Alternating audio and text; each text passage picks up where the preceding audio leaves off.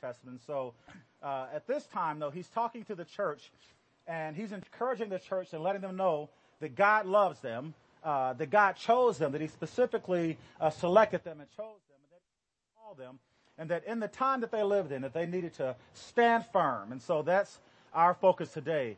Uh, and so I want to encourage you as fathers, as men and as women of God, uh, to t- stand firm uh, wherever you are. And so as I bow my head and pray, then we'll jump right into it. Heavenly Father, I thank you for this day. What a beautiful day this is.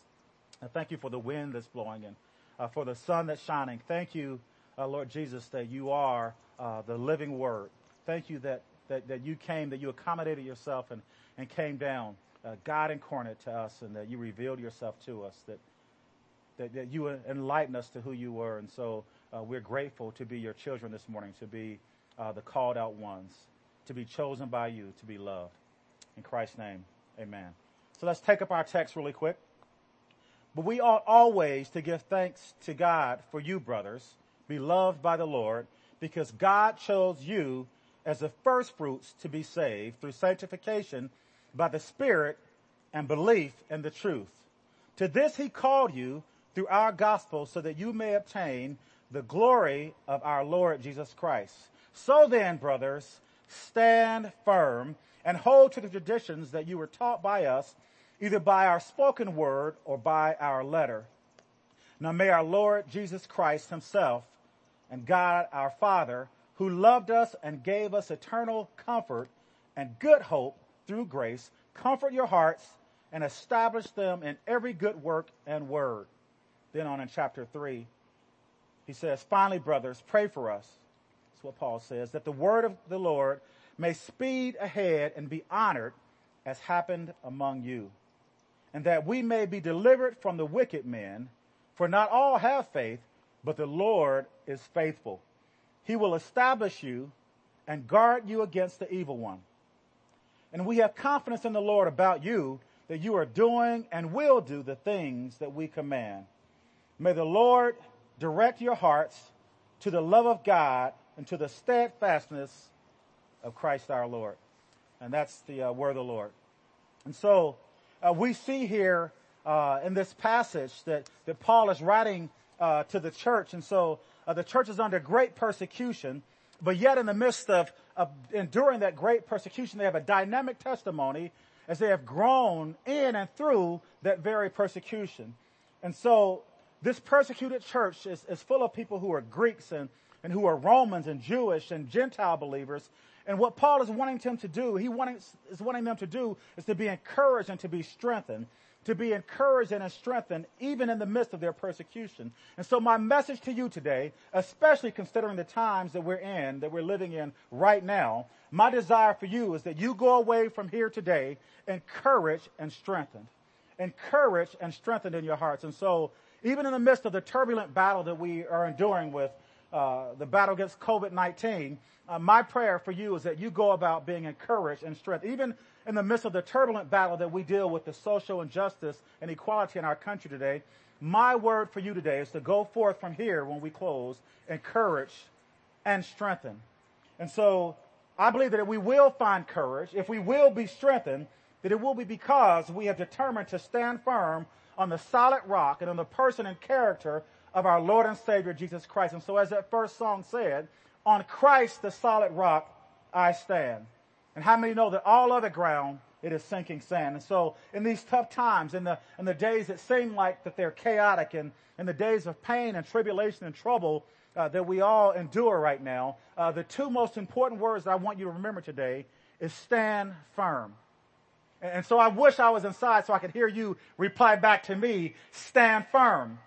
Because I think that, that standing firm has a lot to do with how we position ourselves, but it also has to do with what we're standing on. And so I say, and I declare that on Christ, the solid rock, I will stand because every other ground is sinking sand. And so uh, today I hope that you will stand with me and stand firm for love, that you will stand firm uh, for hope and stand firm for peace and for justice and for truth and stand firm for integrity and stand firm with and for those who suffer from systematic injustice. I hope that you will stand with and for those uh, who are fighting for equality, both men and women, that you will stand firm in these days and in these times that we live in right now.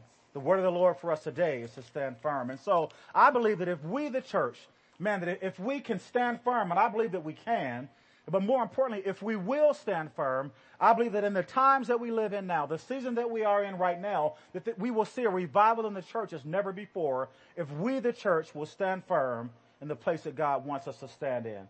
And so my challenge to us as the church is to, is to put on love instead of putting on indifference, to put on hope and healing instead of hatred and hostility, to put on empathy instead of apathy, and to put on affirmation instead of condemnation. And so I say this is the time for the church to rise as never before.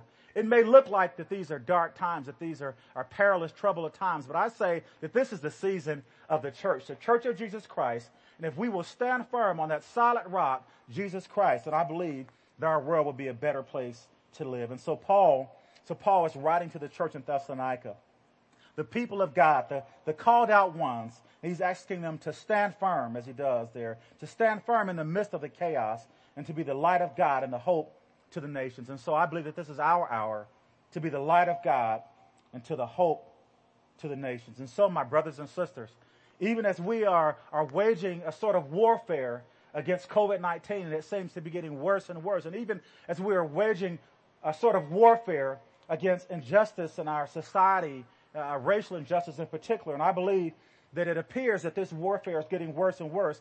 I say that the weapons of our warfare, that they're not carnal, but they're mighty through God to the pulling down of strongholds. And so I say that now it's time for strongholds in our nation, our city, and our community to be pulled down as never before, once and for all. And so I want you to honk your horns with me if you're committed to standing firm in this hour that we're in right now. Okay, okay, okay. Okay, okay, I hear those horns, but, but be careful, be careful what you honk for. Alright? Because I, I don't believe that, that we can stand firm for Christ and not stand firm for those of our brothers and sisters who are in Christ. I don't believe that we can stand firm for Christ without standing firm for what Christ stood for. And so I believe that Christ stood for hope. He stood for unity. That Christ stood for peace. He stood for justice and righteousness and for equality for all people. And so I believe that it's up to us. It's incumbent upon us who are called the children of God to stand, to stand firm even in this hour. And so I say together we stand and there will be no divisive fall because we will stand together and stand on the solid rock, which is Christ Jesus. Uh, listen, you can't stand on politics. It's sinking sand. You can't stand on economic strength as we know right now. That's sinking sand also. You can't stand on the word of elected officials no matter what the party because that's sinking sand. I say it's only on Christ that the solid rock that we can stand on. And so today as we're, as we're approaching Independence Day, man, I, I, I look at our great country, this country we lived in, I, and I served in our national uh, armed forces and I served proudly and I would serve again if they didn't think I was a bit overweight and a little bit too old. Uh, but, but, but I love our country. I traveled the world and I love this great country that we have called America. But I can't stand on my national identity, and nor can you. It's sinking sand. Uh, the, the, the truth is, God is not an American. He's just not an American. And so, though I stand uh, for America and stand proudly, so I stand more for the people in America than I do for the idea of America. And so, I believe that it's incumbent upon us who are Christ followers to stand more, to fight more for the people in our country than we do for the identity and our idea of our country. And so I want to say also, as I look out today and, and I see uh, this great crowd of believers, uh, white men and, and black men, white and black women, and Hispanics, and, and who knows whatever ethnicity we are. I say that, that, that we need to know that we can't stand on our ethnicity and our cultural foundations. It's sinking sand.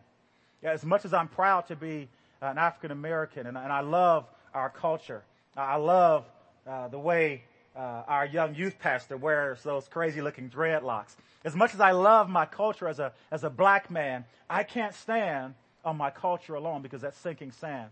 And so it's the same for you, whether you're white, black, or whether you're Hispanic or, or, or Asian or whatever your ethnicity. Unless we stand on Christ, we stand on sinking sand.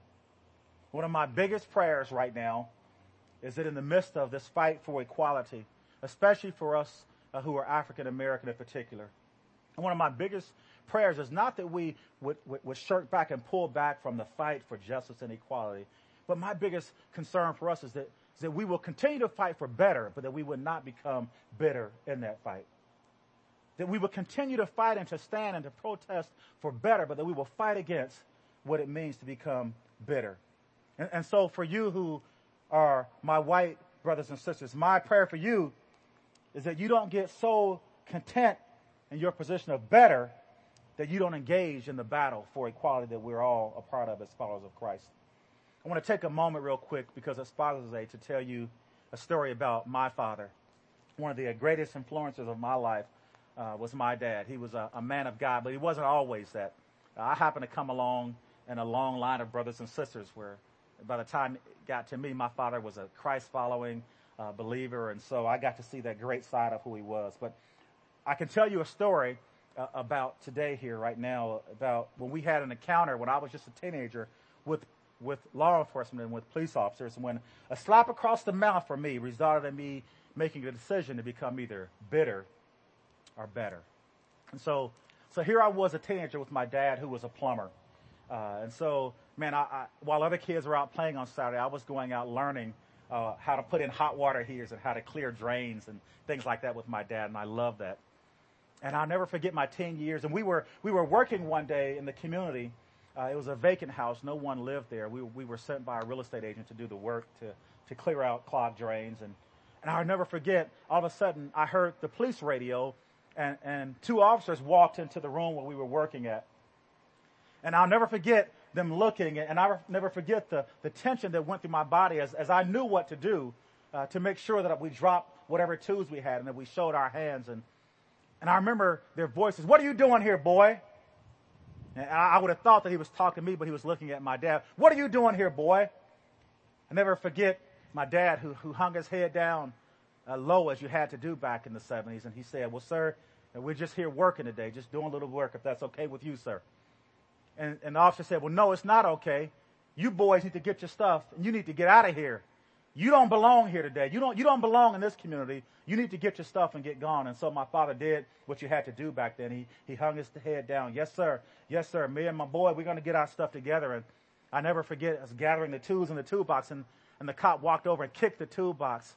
And my, my father still down low, uh, gathered the tools in the toolbox and, and we got our stuff and you get now, boy. And we went on out and we, we put the stuff in the van and I'll never forget uh, riding down the road from there, the silence, the deafening silence uh, that was inside that truck as me and my dad sat side by side. I, will never forget the fuming anger that was boiling up inside of me as tears were streaming down my, my face.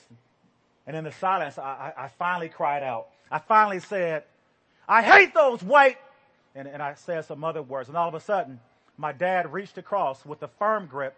Uh, some would call it a slap, and he placed his hand hard across my mouth and he said, no! He says, that's not who we are. That's not who I raised you to be. We don't hate and we will not hate and hate will not become a part of who we are and who you will be as a man. And so, and so I sat there still feeling the, the angst. Sat there still feeling the anger and the frustration. Yeah. And, and, and, we rode down the road. And I don't know if you guys know uh, what humming is. I know these millennial types don't know what humming is. But my dad began to hum a song. I don't know what that song was. I don't remember what it was, but I have a feeling if I, if I went back in time, there was probably something that went something like on Christ the solid rock I stand. All other ground is sinking sand. I learned that day because my dad went on to tell me that Daryl, if you allow hate to get in your heart, if you allow hate to take root in the person of who you are, it's worse than those drains that we're trying to clear when we go in and try to clear drains in a house. It's almost impossible to get hate out. I want to move on just about two years later.